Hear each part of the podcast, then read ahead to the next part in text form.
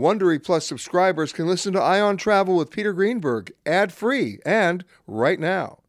Join Wondery Plus in the Wondery app or on Apple Podcasts. This spring, if you'd rather spend time enjoying your lawn instead of trying to keep it alive, there's good news. True Green is the easiest and most affordable way to get a beautiful lawn. All you have to do is water and mow, and they'll do the rest. Weed control, fertilization, aeration, and even some things you might not even think of. They'll do all of it, while you can do literally anything else. With True Green, you could have your lawn looking as good as a putting green. That's not hyperbole. True Green is the official lawn care treatment provider of the PGA Tour. True Green offers a satisfaction guarantee, and they have a verified best price promise, which guarantees you the lowest price with no compromise on quality. You do you. Let True Green do your lawn care. Visit truegreen.com to get the best lawn at the best price with the best people guaranteed. This episode is brought in part to you by Audible, your go-to destination for thrilling audio entertainment. Whether you're looking for a hair-raising experience to enjoy while you're on the move or eager to dive into sinister and shocking tales, Audible has an exclusive collection of thrillers from best-selling authors that will keep you on the edge of your seat. Like James Patterson's first audio-only thriller, The Coldest Case. Experience stories like never before, where every chilling detail is brought to life by captivating sound design. Plus, as an Audible member, choose one title a month to make yours forever. And now, new members can try Audible free for 30 days. Just visit audible.com/WonderyPod or text WonderyPod to 500-500. That's audible.com/WonderyPod or text WonderyPod to 500-500. This episode of Travel Today with Peter Greenberg is brought to you by Audible.com, a leading provider of spoken audio information and entertainment. Listen to audiobooks whenever and wherever you want. Sign up today at www.audiblepodcast.com/traveltoday to get a free audiobook and 30-day trial. It's time for Peter Greenberg Worldwide with America's #1 travel news journalist. Around the world, the trip begins with Ken. And now, the man who travels over 400,000 miles each year, your travel detective, Peter Greenberg. Hi, everybody. Peter Greenberg here, and welcome to the podcast that's done from a different location around the world every single week. One day Canada, the next day Thailand, then New York, London. You just never know. This week we come to you from Cape May in New Jersey, and in particular, the Congress Hall, a historic hotel in Cape May. In fact, in the 18 years we've been doing this show, this represents the third time we've come back here because they've got so many great stories to tell. For those of you who don't know Cape May, we're going to talk about that on the show, of course. But if you don't know the history of the hall, it was actually built back in 1816 as a wooden boarding house on the new seaside resort of Cape May on the Jersey Shore. And guess what? It then burned to the ground in Cape May's Great Fire of 1878, but by that time it had really caught on, and within a year its owners had rebuilt the hotel in brick. And after that point, Franklin Pierce, James Buchanan, Ulysses S. Grant, and Benjamin Harrison vacationed at Congress Hall, and in fact, it was Harrison who made the hall his official summer White House. So it became of great importance for several months every year. And here's a little piece of trivia you probably don't know. John Philip Sousa regularly visited Congress Hall with the U.S. Marine Band, and you know what's coming next. He composed the Congress Hall March, which he conducted on its lawn back in the summer of 1882. And then the hotel had a rather ridiculous transformation. During the 20th century, the whole Cape May seafront deteriorated, and in 1968, Congress Hall was purchased by a religious group. It became the Cape May Bible Conference, and then a lot of other hotels were being demolished, but then the Bible Conference sort of fell in disrepair, and along with the hall, of course, the property was then partially restored by the guidance of Curtis Bashaw, and we've talked to his family before, and now it's back as a fully functioning high-end resort hotel, and that's where we find ourselves today. You know, there's so many different stereotypes of New Jersey, none of which apply to my next guest. She's a Jersey girl, but for the last 36 years, unbelievable, 36 years. 36 years, yes. New Jersey Audubon. Mm-hmm, absolutely. You're a birder. I am. Her name, Dale Rosselet. How are you? I am very well, thank you. People... Some of my friends are completely committed birders, especially where I live in New York on Fire Island. Oh, sure. They're out there by the lighthouse, and they know exactly when to go. They know exactly where to be. I mean, you can learn a lot because it's one thing to just stay in one place and see what comes by. And if you wait long enough, is like great photography. If you wait, you get it. Absolutely. And that's what happens here. Really, in Cape May, it's just an amazing place because of where New Jersey and Cape May are situated in what's called the Atlantic Flyway, which is the bird flyway along the East Coast. It's about location. So they're coming or they're going. Exactly. They're migrating through New Jersey going north or migrating through New Jersey coming south. Plus you have birds that don't migrate at all. They are birds that stay here as well. So New Jersey has one of the biggest bird lists in all of the states across the country. Okay, without going through all of them, how many are we talking about? Oh, about 450 different types of birds that have been recorded in New Jersey. That's different species of birds. Wow. Yes. And that's how many have been recorded. Correct. But where we are right now, when we are right now, mm-hmm. how many birds are around us right now? Last weekend was our New Jersey Audubon's big World Series of Birding, 24-hour competition from people coming all over the country and the world to participate in this event. There were about 258 different species of birds in New Jersey last weekend. Is it fair to ask which one is the most interesting? No, it's not fair to say that because everybody has their own favorite bird. And yours would be? I don't have one. You can't say that. Yes, I can. I like them all. So I like birds that I can see in my backyard. I love watching American robins because they're so familiar. But I also like seeing things that you can see out here on the Cape May beaches, like black skimmers, which are a type of tern, and they skim across the water until their bill encounters a little fish, and then their bill snaps closed. They're beautiful to watch. So I think bird watching not only connects people directly with nature in their own communities, but it also provides them with the opportunity to go someplace else to see what they have never seen before. And how did you get started? I got started unofficially probably in third grade when I found a dead indigo bunting and I wanted to figure out what it was, but I didn't really start bird watching as a profession until I was an adult. But you just woke up one morning and said, this is it? No, I got married. My husband and I do bird watching together. He's a wildlife photographer. I started working for New Jersey Audubon, and it was a natural thing to do. So it's just really been very enjoyable, has taken us to many wonderful places, and we don't like anything more than our backyard. I'm assuming you have a feeder in the backyard? We have feeders in the front yard. But probably more important than the feeders is making sure that you have natural food for birds. So I would say thinking about, flowers for hummingbirds or other pollinators or native trees that produce berries or seeds or things that the birds can eat. You know, supplemental feeders are fine, but not necessarily the priority. You really have to do your homework. You do. And I mean, Cape May, which is really great. So New Jersey Audubon runs two centers here in Cape May County. The Cape May Bird Observatory is one of our signature centers, as well as the Nature Center of Cape May. Anybody that visits Cape May can stop by either one of those centers.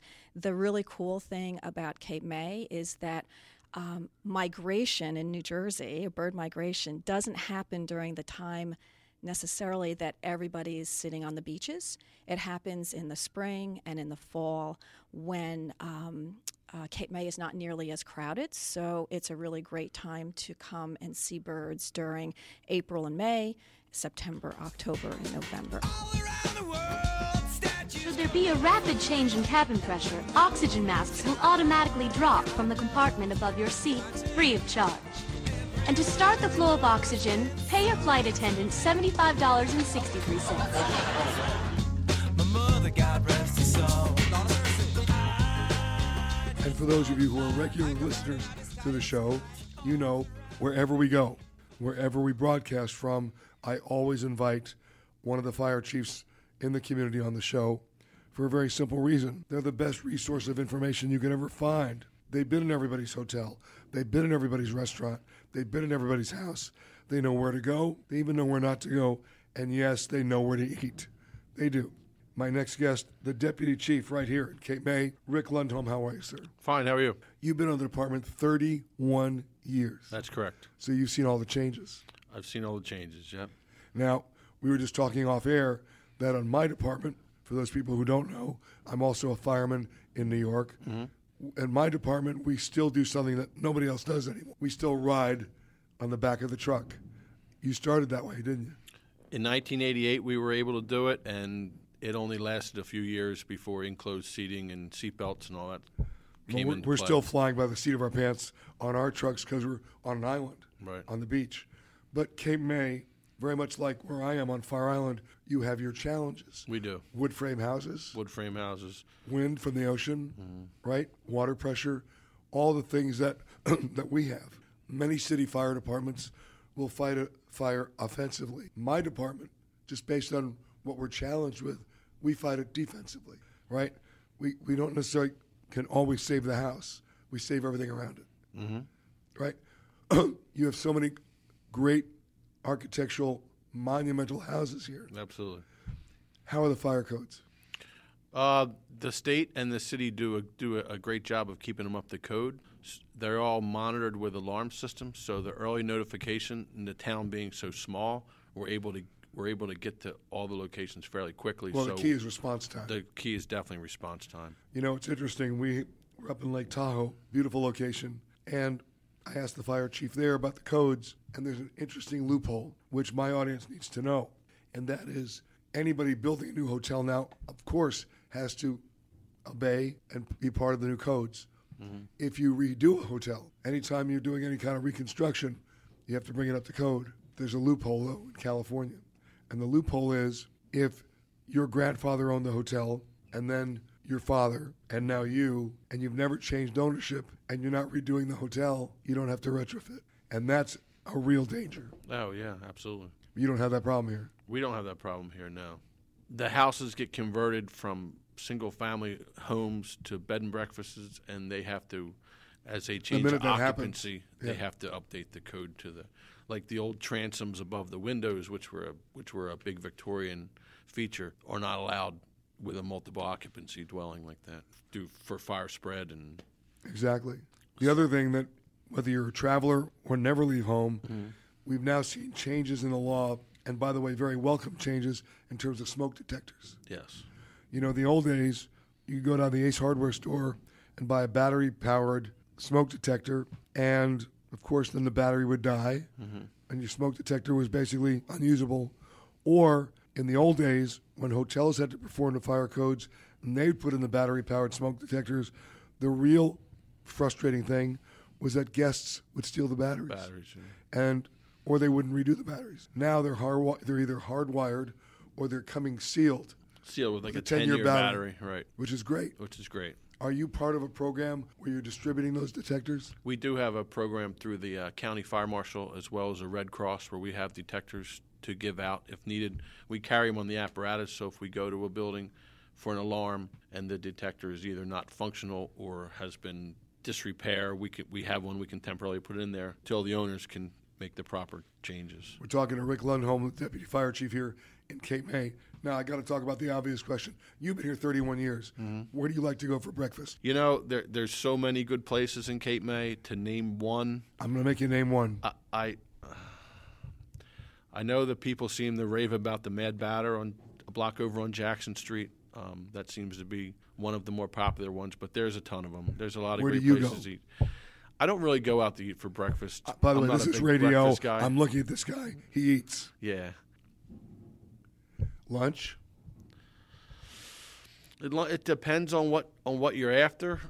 Goods, you know, there's, like I said, there's so many good places to eat in Cape May. To name a few as a city employee, I don't really think that's fair. So you can definitely figure. Now he's throwing politics at me. Yeah. There's definitely a great variety from, you know, a beer and a burger to a sit-down meal to appetizers outside. You can definitely meet your fancy here in Cape May. Are you cooking at the department? No. No cooking in the house? I'm not. We have some excellent cooks, but I'm not one of them. What are you eating at the house? It depends on the guys working. Everybody's got their own specialty. We're right next door to the Acme supermarket, so we're You know, how convenient. It's very convenient. How convenient. Come up with a meal pretty quickly. And we have a grill, and we have a nice commercial-grade kitchen, so it works out pretty well. What's your biggest challenge here? Our biggest challenge in Cape May is, well, first of all, the size of the buildings, the wood structures. They're close together. Like you said, the wind. Firefighters visit our firehouse all the time, and they all say the same thing. How do you do it in Cape May with these structures? We have, decreasing members in the volunteer department. We're limited staffing on duty. How many full-time members do you have? We have 17, and we have up to 6. 17 paid total. And then volunteers.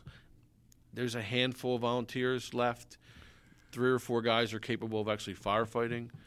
When I joined in 1988, there were 50 with a waiting list, and due to the change in Cape May of the number, there's not as many people living in Cape May, so those numbers went down. By the way, you're not alone. Yeah. One of the biggest challenges of volunteer fire departments in the world is recruiting. Right. And yet, 74% of all firefighters in America are volunteer. Right. Amazing, right? Mm-hmm. So if you're coming to Cape May or you're living here, go volunteer. Yeah. Just take the test.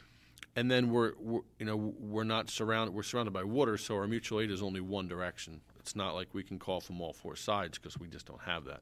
We have some great companies that we work with, but the more help we need, the further away we have to go. I wish that I could fly into the sky. The charge for looking at this pamphlet is $3.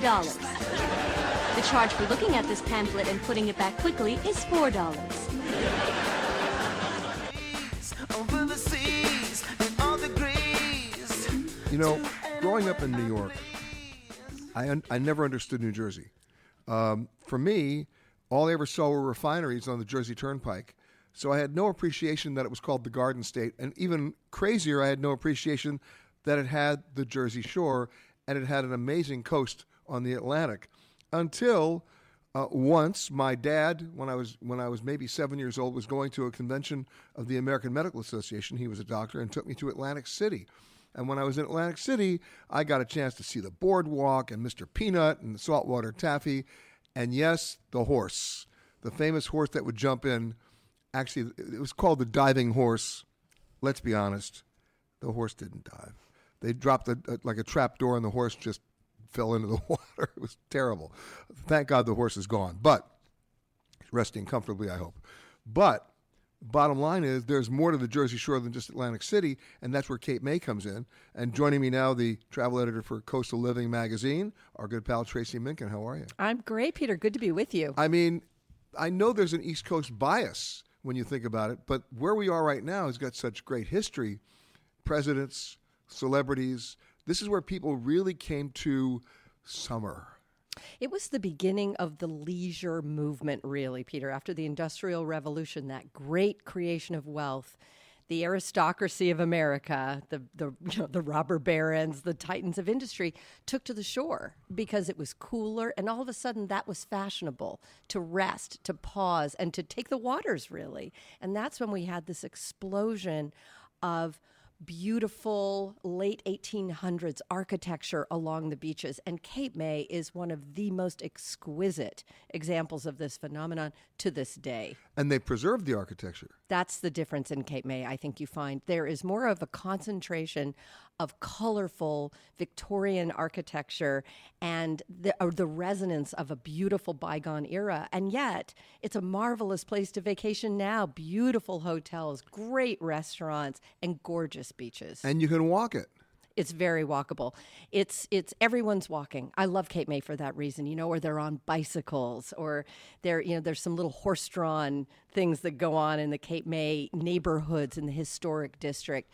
It's so colorful. I mean, you cannot believe it's 2019. It's absolutely glorious. And the reason why I knew I loved it when I first came might surprise you. On the porch of the Congress Hall, what do they have? It's just like Mackinac Island, right? Rocking chairs. It's much like Mackinac. Oh my God! Except Mackinac doesn't have cars. Yes. That's but at Congress Hall, and there are people just sitting for the afternoon, reading, talking, having conversations, or in my case, sleeping in the rocking chair. I mean, that's really what you long for. That's so true. It is really what we need more than ever in this crazy, distracted era. And I think travelers are realizing this, and they're enjoying exactly what you're saying. Peaceful time, phones put away, books out, watching the world go by. And also, I think, especially Cape May, you smell that salt air. And there is nothing more relaxing. There is no greater tonic. You don't even need a gin and tonic, although I think you can get them on the porch at Congress Hall. I think you can, yes. Nothing wrong with that. But yeah, to smell that salt air and just everything drifts away. It's wonderful. Now, I know that people are, here we are in the middle of summer, but I'm a huge fan of the off-season. I'm a huge fan of the times of the year that nobody goes there. And that's when I want to go. The last thing I want to do is be in Santorini in July. It's just like, why would you do that to yourself?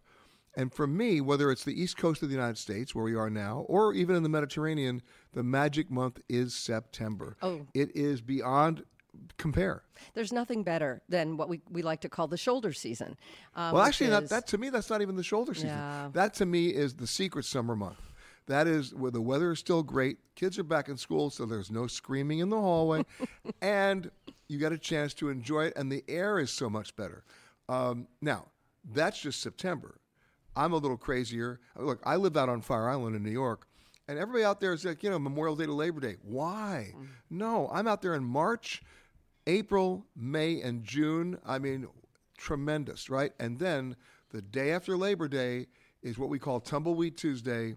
All the crazies have left, and the island or the shore, in the case of Cape May, returns to the people who actually live there. Absolutely. I grew up in a beach town in California, and we felt the same way. We were glad to have those tourists. We were happy to have their money, and then we happily waved goodbye when Labor Day came and went. But, the off-season is a myth. It was started by a group of escaped garmentos in New York who were freezing their you-know-whats off in February, saying, let's go to the Caribbean. Like, why wouldn't you go to the Caribbean in June? I mean, that's when I'd go. Especially if you go in the south of the hurricane belt, you go June, July, August, September, not a problem. But people don't think that way. They get nervous. And yet I agree with you. I think these are all beautiful months in the Caribbean. And I love to travel there. It's often a wetter season, but we know this. The storm kind of kicks up, blows across, and the sun's back out. It's also a great time to get good deals in the Caribbean. So you can enjoy places. And the same thing applies to New Jersey. If you want to come to Cape May after Labor Day, you own it. Yeah, it's beautiful. I also want to say one of the things I love about Cape May in both the spring and the fall is its migratory bird season. And Cape May is right. That is the first point those birds hit when they're coming up the flyway, and that is the fall. And they are all nesting and resting and eating and mating, and it's so beautiful and thrilling. And there's some great bird watching. Oh, I know. Earlier in the show, we talked to the observatory folks, and I'm telling you, I'm not a birder, but I can appreciate it, right?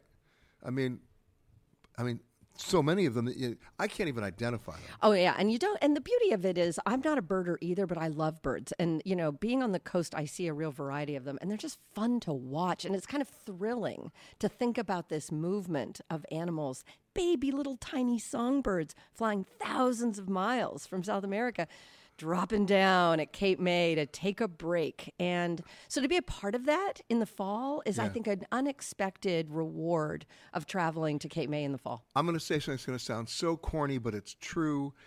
Where I live on Fire Island, you watch the birds start moving in September, and they're moving, they're heading south. Mm-hmm. However, every year in May and every year in September, without exception, the three swans come back. Right? And they come right to my dock. It's sort of like, I haven't named them yet. I could. But I mean, they come right back to the dock, and they're completely friendly, and they're completely, and they're not going to hurt you. I mean, they don't really have teeth in their beak, so you can feed them little pieces of bread, as they love it.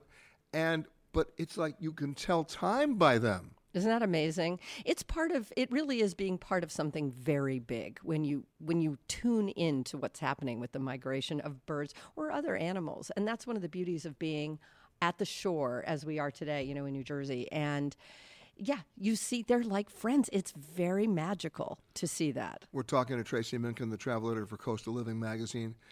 The other thing I love about places like Cape May is you use them as a hub.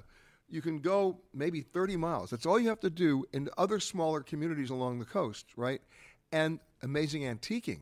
Great antiquing. I mean, these are places with deep history. Some of these towns, they were developed long ago.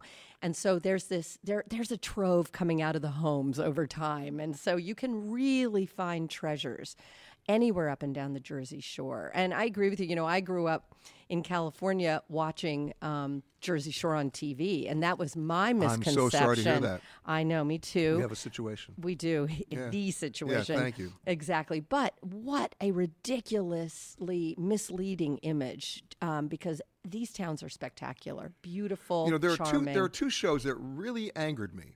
One was that one, and the other one, they tried to do a similar take on that with a group of kids on Fire Island.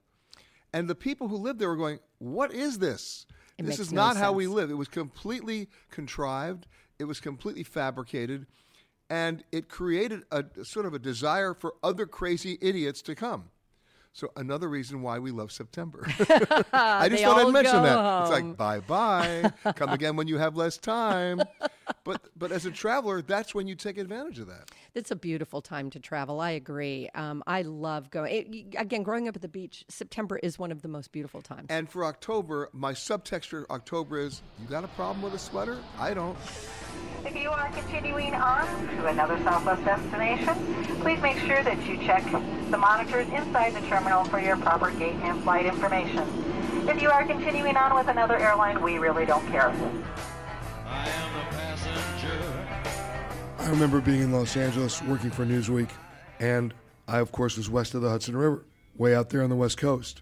And I remember all my editors making the claim that there was no culture west of the Hudson, and that they just didn't believe in it. There was no theater west of the Hudson. There were no arts west of the Hudson. Well, of course, it was very easy to prove them wrong.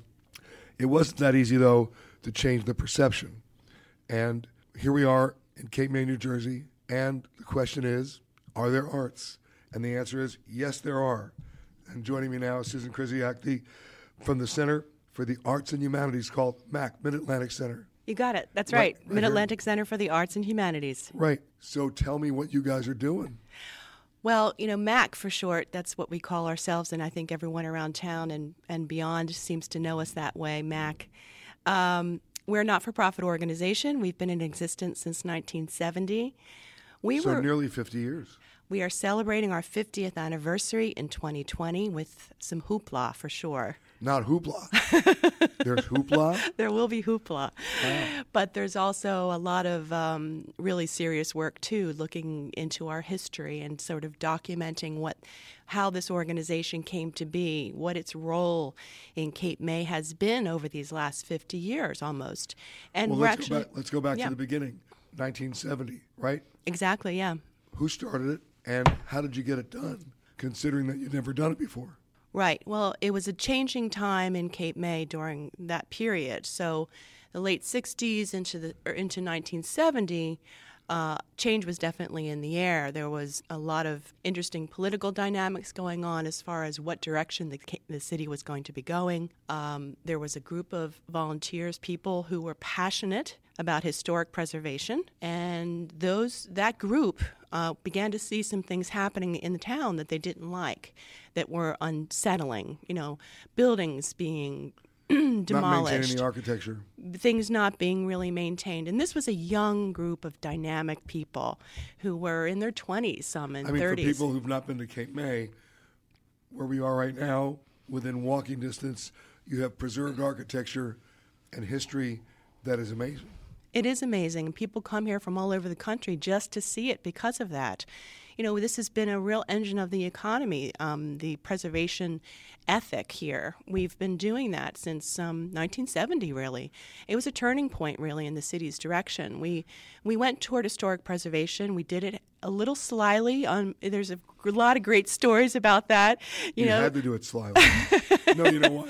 Yeah. If you go back to 1970... looking at it just from construction and development, it wasn't just Cape May.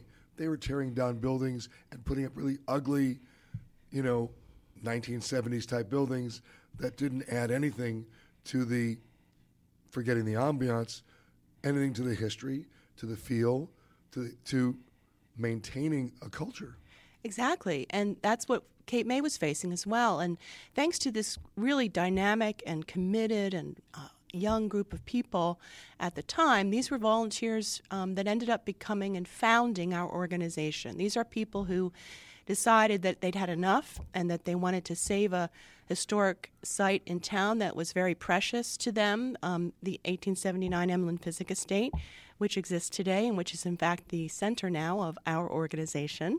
So we owe we owe a great deal of credit to these folks who decided that this was really important to save. It's a unique stick-style Victorian architecture building designed by Frank Furness, one of the great American architects. You know, when you think about it, travel is nothing without storytelling. When you can tell stories and let people see living history, you've made an impact.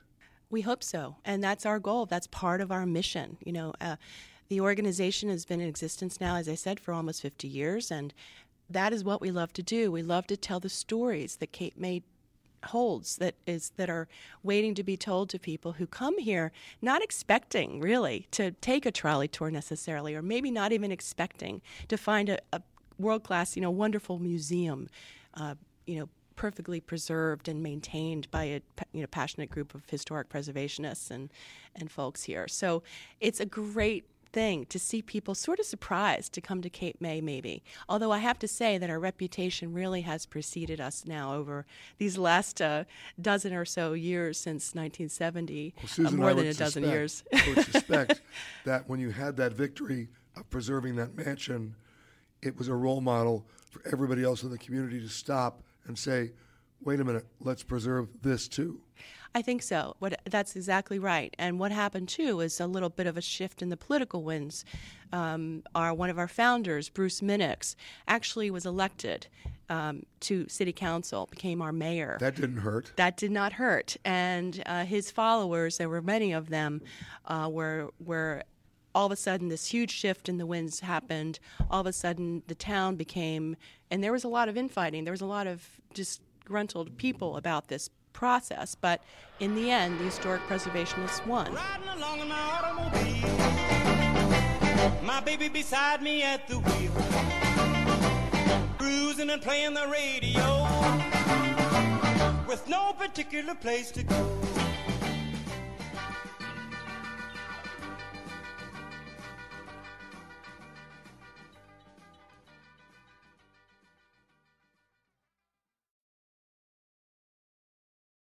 Audible.com has more than 150,000 titles and virtually every genre. So check it out for yourself. Sign up today at www.audiblepodcast.com/travel today to get a free audiobook and 30-day trial. When you think about it, and I do all the time, name the states in America that don't make wine. There's one, North Dakota. Every other state does, and I'm always constantly surprised by the quality of wine that you'll find in states that you would normally not associate winemaking with. One in particular, don't laugh, Wisconsin. They make some great wine. America's Dairyland is also quite cold, but somehow they figure out a way to do it, and they've done the same thing here in New Jersey. And joining me now, the winemaker from the Cape May Winery, excuse my voice, Darren Hesington. How are you, sir? Good, good. How are you this morning? Maybe I need some wine. We can set you up. I bet you can. I mean, I'm sure you heard my introduction about surprising wine locations. I would say Cape May would be one of them. Yes, it is. It is. I think New Jersey in general wasn't a really popular wine state, but in the 80s we had a Farm Wine Act that really got things going. And what was that act? It just allowing small farms to produce grapes and make wine. Limited production. Yes, and now it expanded to a full-blown, you can have a farm winery, you can have a plenary winery, so we're a full-blown wine industry now in New Jersey. And how does the climate here lend itself to that? It's a little cooler climate. It's not California for sure, but the nice thing about Cape May is we're moderated by the ocean and the bay, so we have a very long growing season. We're cool going in, and we're long extended going out. Now, for example, if I went to Oregon, they would tell me, we do Pinot Noir here, because we're on the coast. Mm-hmm. And you've got that constant sea breeze coming in. Is that the same situation here? Yes, it is. I mean, we do Pinot Noir, but we're also more heavily into the vinifers. We can do Chardonnay, Cabernet, Rieslings. Is there a wine you don't do? Syrah didn't work out very well. Or Zinfandel. But you tried it. We tried it, yeah. We think we can grow anything, but we learned that we can't grow everything, but since we have a long, moderated season. So what's your biggest challenge growing the stuff you're doing now? Weather, rain in particular. I mean, last year and today, it's the rain is tough in New Jersey. Grapes don't like it real wet, but we're fortunate here in Cape May. It's a sandy soil, so the rain drains out quickly. So that changes your harvest season then, doesn't it? Yes. You know, when you're going to harvest, you're looking at the sugars in the grapes, which we call Brix. If you're at 23 Brix and you want to harvest and it rains... Wait, stop right there. What's 23 Brix? 23 Brix is the amount of sugar in the wine. It's basically 23% sugar in the wine, which in the wine industry we call the sugar Brix. And is 23% the optimal? It's the beginning of the optimal. And that's what you sort of shoot for, because in grapeberry development, that's when they're ripe. So if it rains, the water will suck up into those grapes, lowering those sugars to 3-4%, and it takes 3 or 4 days to get out. So we're always looking at a window to harvest. And then once that window happens, you better get out there fast. Yes, very fast. And how do you do that? Put the knee pads on and get. We all go out, and fortunately, we have friends and other businesses in the fall that. A nursery, Tucko Nurseries, that their guys are looking for some work in the fall because they're slowing down, and we can grab their crew and come in and get it done very quickly. And if you were to put some knee pads on me with a basket, how many grapes am I picking? We're going to pick in a block. We're going to pick anywhere from 3 tons at a minimum, probably up to 10 tons. And how big are you guys? We're 26 acres. We do about 40,000 gallons of wine a year. Which sounds big, but small. But it's not. No, now for New Jersey, it's big, but not for... Now, have they changed the laws? I think they did it in some states where you can ship the wine. Yes.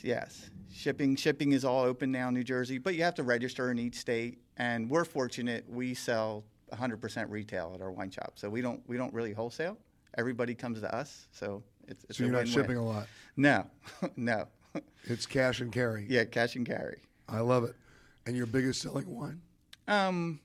We sell pretty much everything, but we're probably known for like our Chardonnays, our Cabernets, more the classic vinifers. But our philosophy at Cape May Winery is have something for everybody. And of course, you have a tasting room. Yes, beautiful tasting room.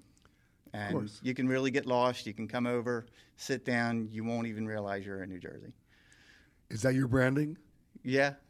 You won't realize you're in New Jersey. Yeah, well, that's you. You won't. I mean, we like New Jersey. But people always say they sit there and they just lose track of where you're at. That's what's called designated driver. Well, that's a good thing. Yeah. Hello and welcome to Alaska Flight 438. We'd like to tell you now about some important safety features of this aircraft. The most important safety feature we have aboard this plane is the flight attendants. Please look at one now. But I would walk 500 miles an hour.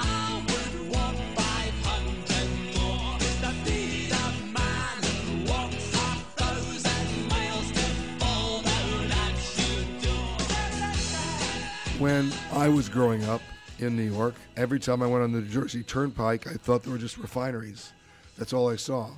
Of course, we all know that New Jersey is called the Garden State. And then, of course, later, if you watch The Sopranos, you'd once again think it was refineries and murder. But it really is the Garden State. And one of the pioneers in farm to table, and joining me now, the general manager of the Beach Plum Farm, Christina Albert. How are you? Hi, how are you? So you guys have been doing farm to table since day one. We have, so from 2007 when we were founded, we originally founded to supply produce to Congress Hall, and that was part of its history when it was originally founded back in 1816, and we revitalized that back in 2007. Originally not open to the public, but we are featured on the menus here, and guests started to be curious and wanted to come out and take a peek for themselves. They wanted to know where it came from. They wanted to see it. Now, farm to table. What were you growing out there? We were growing produce, So vegetables and herbs, and like lettuce, kale, kohlrabi, radishes, chives, asparagus. So you were growing kale before kale became cool? Yes, that's right. And then we added eggs and meat to our repertoire and started sending that to the restaurants as well. When you said you added meat to the repertoire, that means you're raising cattle. We are raising, not cattle, we are raising pigs, ducks, turkeys for our meat. So the bacon here at Congress Hall is coming from you? Yes. So you're curing it all there too? We have a processor that cures it for us, a local butcher, and he is also making us salamis, ribs, brats, breakfast sausage, whatever he can get out of that hog we're getting. Whatever you get out of the hog. There's That's branding right. for you. Yeah. I love it. The whole hog, if you will. And poultry as well. And poultry as well. So turkeys for Thanksgiving, chicken for your barbecue. So essentially, you are the main distributor for the hotel. We try to be. We try and get as much out of that little farm as we can. And how big is the farm? It's 62 acres on our main campus. And then we lease land around. We have another 12 right down the road, another 11 over here. So we piece it all together. And what that has done is preserved a lot of land for agricultural purposes. So the tripod of the economy down here historically has been fishing, tourism, and agriculture. Fishing and tourism have remained strong in this 300-year history. And not so much for agriculture. A lot of family farms disappearing. Yes, they did. And so we're part of that renaissance of agriculture here in Cape May. Put this in perspective for me. 62 acres is not that big.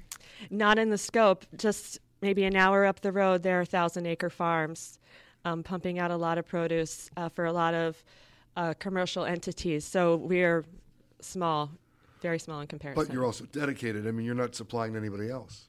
That's right. So keep it all in-house. We also have our own market on our main campus, and we also have a farm kitchen. Now, I'm going to ask a really stupid question. Can people come out and pet the pigs?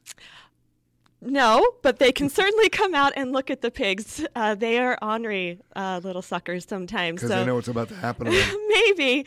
They are very strong and very fast, and nothing will build a team faster than trying to load a pig up a ramp. But certainly can come out and feed the chickens, and now we have our guests have the opportunity to stay on our farm. We just added 5 new cottages. So you're doing overnights. We can do overnights. So 1.8 miles from the beach, or you can have the farm experience and do everything from harvest eggs in the morning and then bring them home. Now, you only started the farm about 12 years ago. Yes, that's right. So what lessons did you learn about sustainable farming? It's very hard. So there are pests that we didn't know still existed in Cape May. Asparagus hadn't been grown in a decade, and then the asparagus beetles certainly knew where to find us as soon as we put that asparagus in the ground. So now the old school would be pesticides.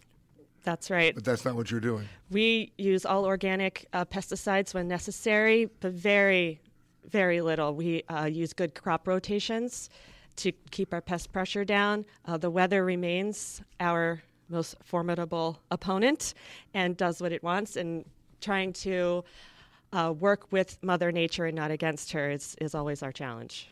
Now, I would think, not being the farmer, I mean, I'm the brown thumb, so, I mean, don't ever take me to a nursery because on the way home, the plants will look at me and go, why prolong this? Let's die now.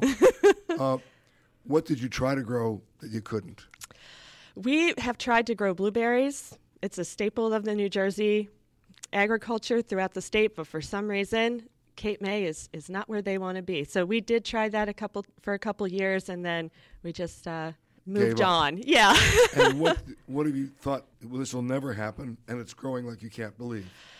I grew this interesting tomato called a husk cherry. It grows like a tomatillo in a little paper husk, and something really interesting, very sweet, very unique to the chefs. Great sweet, almost, it's called a strawberry tomato. It has spread everywhere.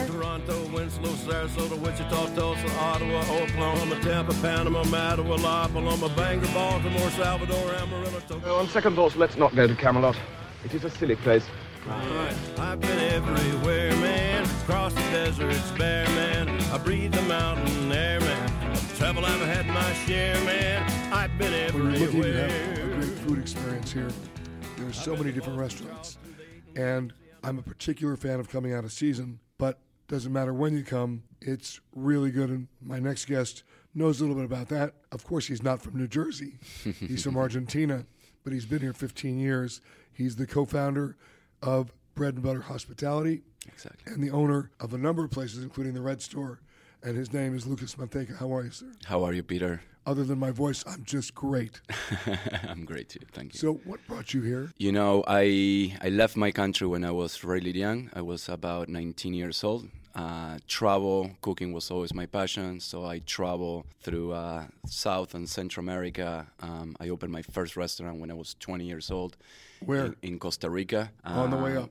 Yep, on the way up, and, you know, I served, so I was kind of living the dreams. So you were out by Tamarinda? I was actually more south, closer to Playa Jaco. It was Playa Hermosa. Sure. So I opened my first restaurant there, living the life, you know, surfing and cooking, both of my passion. That's where I met my wife, Dina Ebner. She grew up in Avalon, here in the area. So Avalon, you met Jersey. A Jersey girl in Costa Rica. I met a Jersey girl in Costa Rica. So we spent some time together in Costa Rica and then moved to the States. So she brought you home. She brought me home, yes. Are you surfing here? Yes, as much as I can. How's the surf? It's really good. Is the break good? Yeah, it's excellent. It's really? Actually, yeah, it's a really, you know, we could have lived or picked any place in the world really to live, and we just love it here. It kind of gives us a little bit of everything that we look for to have a balanced life. So surfing and cooking.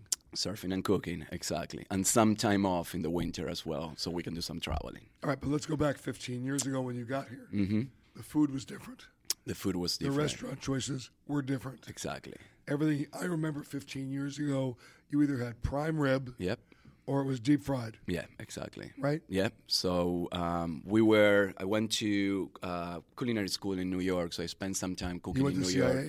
I went to the French Culinary Institute. Nice. So that gave me an opportunity as well to work in Europe. So it was a shorter course. So I got to train as well in Spain and in England.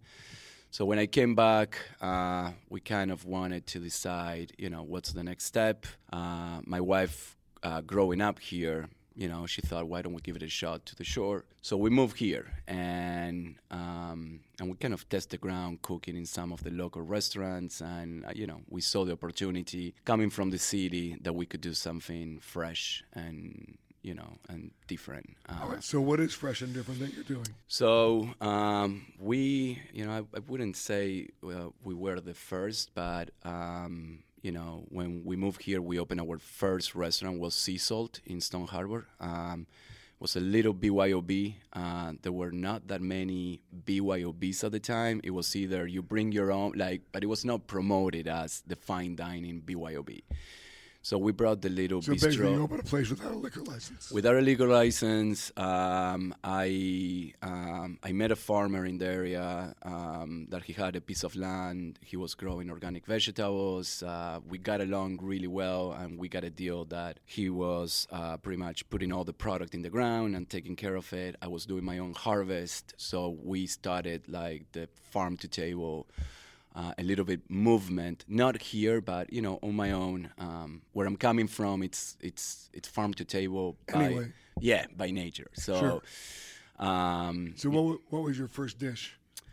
What do you make it? Well, you know, and that's as well where we started. We started doing really simple, fresh food. So being from Argentina. Ceviche. Exactly. Big in raw ceviches, even Peruvian dishes like tiraditos, lot of grilling, beef, fish, and then focusing in vegetables and embracing, you know, seasonality, you know, and that's the greatest part of being living here. It's now I can't wait until June comes because we start getting these like amazing products, and the season takes you through, you know, we start with strawberries and blueberries and fava beans and peas and arugulas, and then we move into the lettuces and tomatoes, and so it's fascinating. It's you know, we change at the Red Store. We change the menu every 2 weeks, and it makes it so much fun. I can't stand to keep a menu, you know, longer than a few weeks. So. Do you have a signature dish?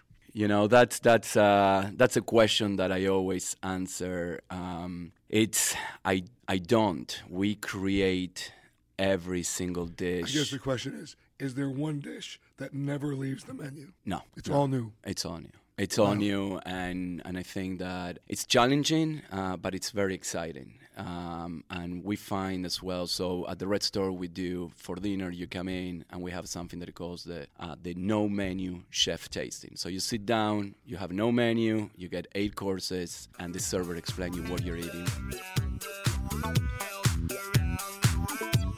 Where are the wagons? The wagon is too slow. Can't you ride? It's not that he can't ride. How is it you put it home? They're dangerous at both ends and crafty in the middle. Why would I want anything with a mind of its own, bobbing about between my legs?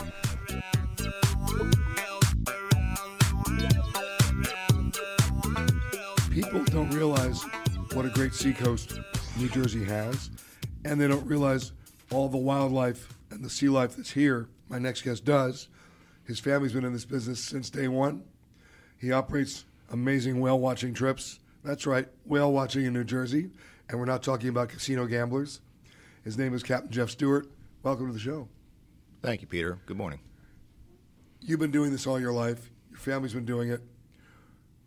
When's the best time of the year, might surprise people, to go whale-watching in New Jersey? The absolute best time, probably in the winter, when nobody wants to go. That's a surprise, but nobody wants to go. No. I'm a big contrarian traveler. I would suit up and go, because that's when the whales are here. We see them throughout our season, fortunately. We start in March, we go to December, and we see them throughout that time. And there's a peak to it every year. This spring, for instance, has been excellent. What kind of whales are we talking about? Mostly humpbacks, but we also see fin whales. We occasionally see a very rare right whale. No minkies. Every August, we have a good chance about seeing a minke. Really? Yeah. And how close did they come?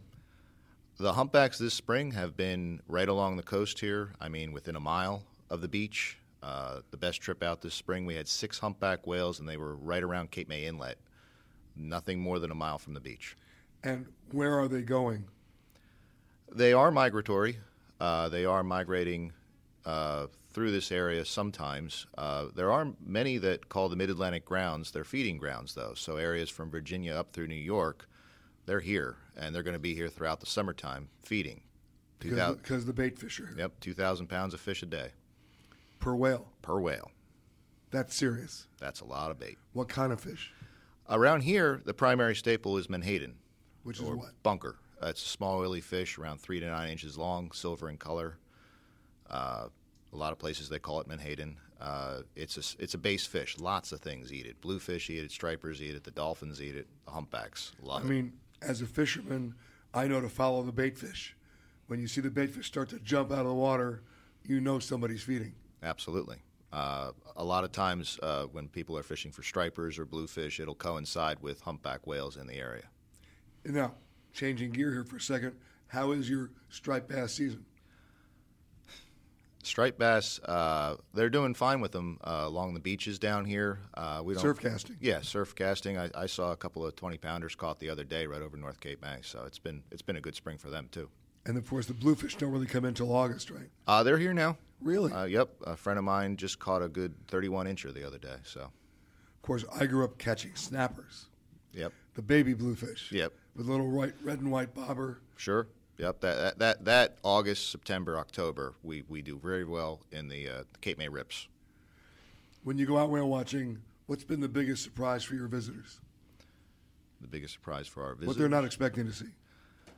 Well, in addition to whales and dolphins, we see a variety of marine life. I mean, we had a couple of great trips last year with loggerhead sea turtles. We see mola mola, which is ocean sunfish. They can be up to 3,000 pounds. And they really are close to the surface, aren't they? They get that nickname sunfish because they sun themselves up towards the surface. It's the weirdest-looking fish in the sea. And quite frankly, I'm not surprised. I mean, I am surprised to see that they're in New Jersey. We get them as the water warms. We'll see them for the most part. So July, August, into September, your best bet to see a mola mola. And you mentioned the dolphins. They love to play with the boat. They do, on occasion. I mean, they are wild animals in their natural habitat. Sometimes they will surf in the wake back behind the boat. Sometimes they'll just eat. Sometimes they're even just sleeping. But the bottom line, going back to December, if you're a smart traveler and you don't mind doing the layered look, I know your boats are heated, but if that's the best, one of the best times to see the whales, tough it out and go do it. Well, it's a combination of not just the cold, it's the weather. It's the winds being 25 mile an hour or greater. It makes it daunting to get out there and have good sighting conditions. But if you have a calm day and it coincides with a weekend, you can see a lot of whales.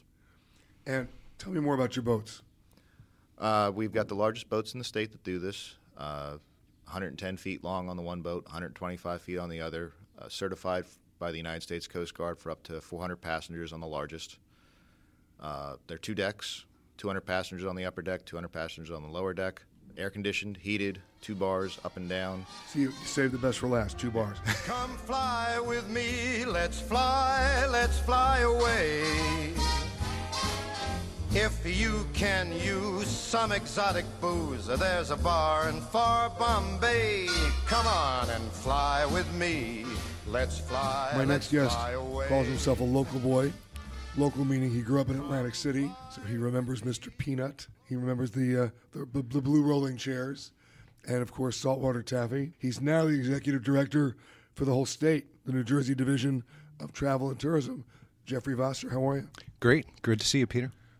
We first saw each other about 7 years ago in Atlantic City at the then Revel, which turned into a huge white elephant, went bankrupt. Atlantic City was always in such trouble for 25 years. But what's remarkable about Atlantic City is you keep reinventing yourself. And that former hotel casino has now been reopened, and they're actually making money now. They are. They're called the Ocean Resort now. But you're right, and I think you can write a book just on how Atlantic City has reinvented itself over the years. In the 160, 170 years, it's been a tourism destination. It has had ups and downs. Most recently, the biggest one is when it passed casino gambling in 1976. It gave it a new life, and then it was down again, and now it's coming back. But not necessarily just driven by casino gambling. That's right. Atlantic City has tried to focus in the past 10 years, 15 years, on being more of a retail, dining, entertainment destination. And that's what we're trying to do as a whole state. People know us as an iconic Jersey Shore, but there's so much more to do, so much more to see that people, frankly, don't know about. And, when I was running the Atlantic City Convention Bureau, I was focused just on Atlantic City and getting that message out. So now you've been educated as well. Exactly. Now we can talk about the entire state and what it has to offer. I grew up in New York, and I didn't know much about New Jersey. Every time I came across the bridge, I'd be passing refineries. And that's what I thought New Jersey was. Your whole branding should actually be, this is New Jersey, because people don't know. Well, it's funny. Growing up as a kid in the Atlantic City area, every time I went through North Jersey, it was through the Turnpike, and it was just the oil refineries.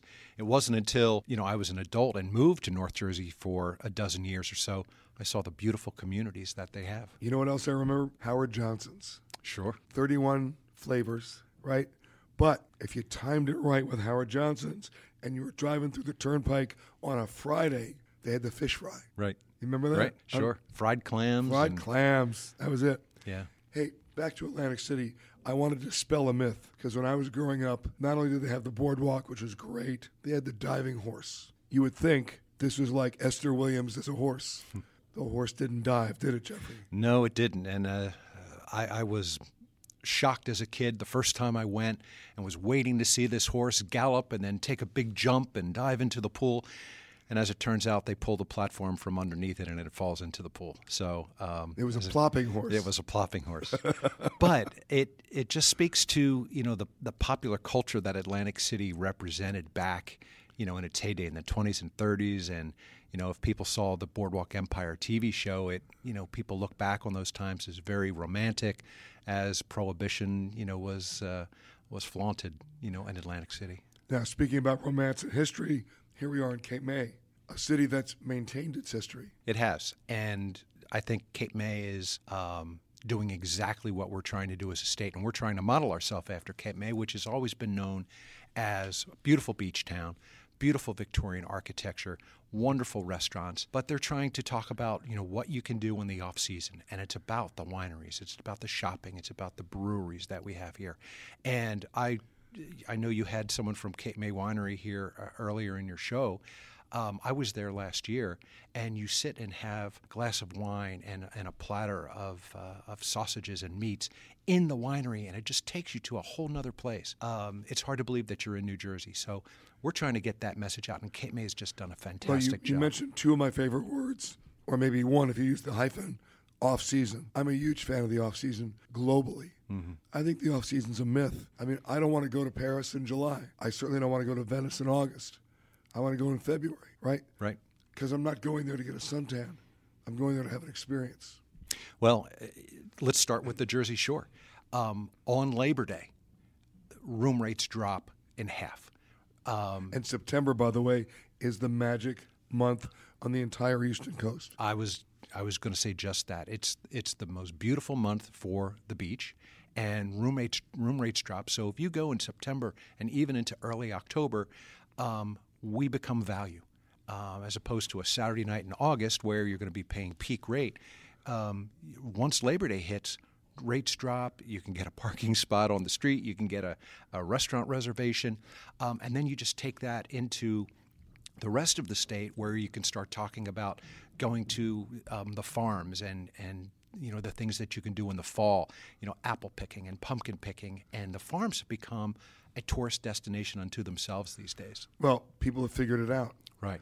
You know, you ask kids where food comes from, they tell you the store. Not good enough.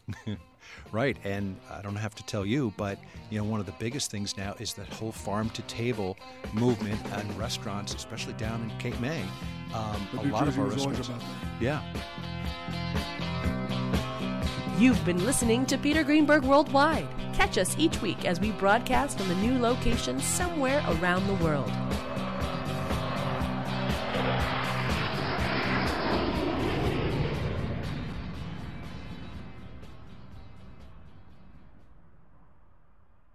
If you like Ion Travel with Peter Greenberg, you can listen early and ad-free right now by joining Wondery Plus in the Wondery app or on Apple Podcasts. Prime members can listen ad-free on Amazon Music. Before you go, tell us about yourself by filling out a short survey at Wondery.com/survey. Hi, this is Jill Schlesinger, CBS News business analyst, certified financial planner, and host of the Money Watch podcast. This is the show where your money is not scary and it's not boring. It is a show that's all about you. It's your questions that make it possible for me to provide unconventional and entertaining insights on your money, and maybe more importantly, on your life. I'm going to be your financial coach, someone who brings common sense and an insider's perspective on how to manage your money and your emotions. And I promise we are going to have a little bit of fun along the way. Have a question, from retirement to career changes to college funding? Just send us an email at askjill@jillonmoney.com. Follow Money Watch wherever you get your podcasts. You can listen ad-free on the Amazon Music or Wondery app.